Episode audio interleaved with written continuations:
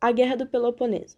A Guerra do Peloponeso foi uma guerra civil entre Atenas e Esparta, que ocorreu na Grécia Antiga entre 404 e 431 a.C. Esse conflito militar durou 27 anos e terminou com a vitória de Esparta. A Guerra do Peloponeso foi um conflito que, após dois grupos de cidades-estado gregas, um liderado por Atenas e o outro por Esparta.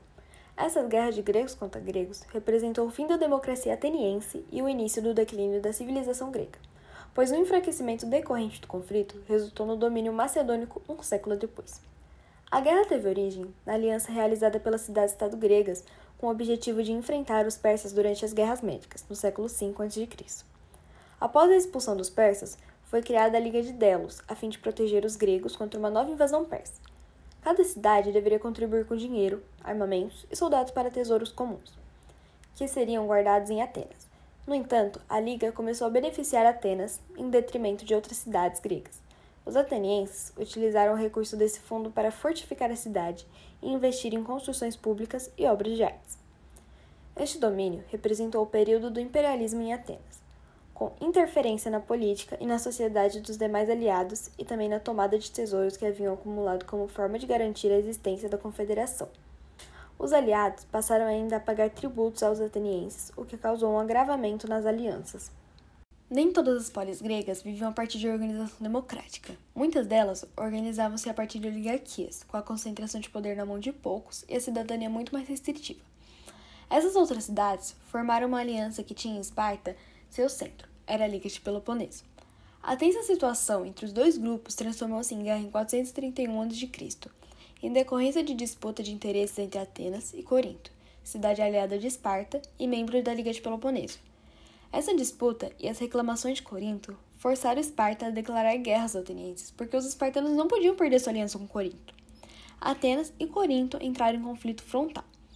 A aliança de Corinto com Esparta levou essa última a também guerrear contra Atenas. A guerra teve momentos de predomínio ateniense ou espartano, mas no final a estratégia espartana sobressaiu a dos atenienses. No primeiro momento, os espartanos procuraram realizar sua tática tradicional, levando milhares de soldados por terra a invadir a tática a ocupar as terras produtivas de Atenas.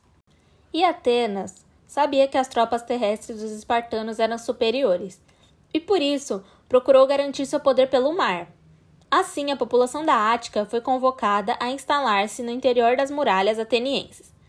Os governantes de Atenas ampliaram a cobrança de impostos na Liga de Delos e procuraram garantir o fornecimento de alimentos da cidade, trazendo grãos pelo mar.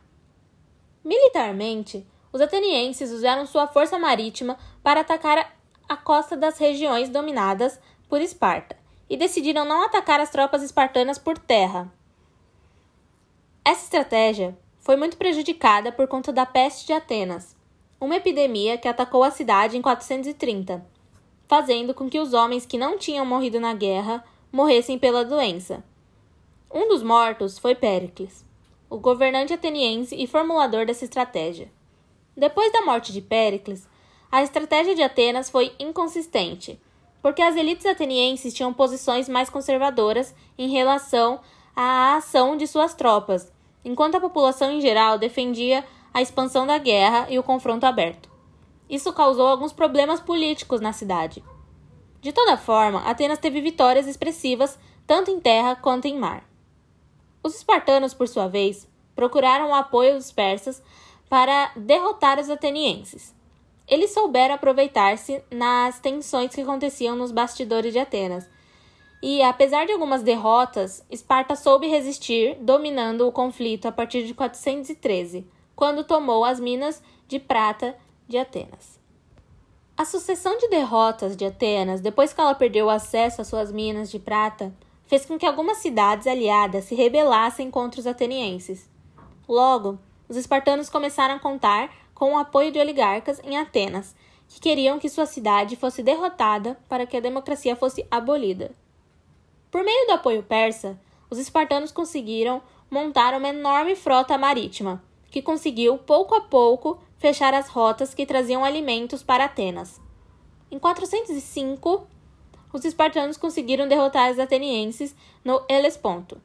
estreito que dava acesso às colônias atenienses pelo Mar Negro. Com isso, os espartanos conseguiram fechar a última rota de alimentos de Atenas. Com poucos recursos e alimentos, Atenas ficou isolada.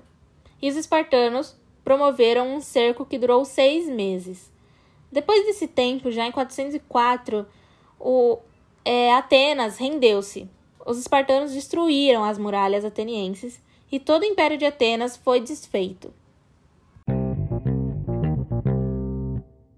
Consequências: Com Atenas derrotada, a cidade perdeu o poder e tudo aquilo que havia conquistado nas guerras médicas. Assim, a cidade de Ásia Menor foram devolvidas aos persas, mediante a troca por ouro. Em contrapartida, Esparta e a grande vitoriosa passaram a ter hemogênea grega. Como isso muda-se no regime das cidades gregas, que até então faziam parte de um regime democrático, passaram então para um autoritário. Essa mudança ficou marcada como tirando dos 30. Contudo, a consequência mais drástica durante o resultado da Guerra do Poloneso foi o empobrecimento extremo da população grega, o que resultou em ruínas econômicas de muitas cidades. Algumas eram consideradas poderosas durante o comando das Ligas dos Delos. A filosofia na Guerra do Peloponeso. Tucídides escreveu a história da Guerra do Peloponeso, da qual foi testemunha e participante em que, em oito volumes, conta a guerra entre Esparta e Atenas, ocorrida no século V a.C. Preocupado com a imparcialidade, ele relata os fatos com concisão e se preocupa em explicar as causas. Tucídides escreveu essa obra pois pensava a Guerra do Peloponeso como um acontecimento de grande relevância para a história da Grécia, mais do que qualquer outra guerra anterior. Essa obra é vista no mundo inteiro como um clássico e representa a primeira obra de seu estilo.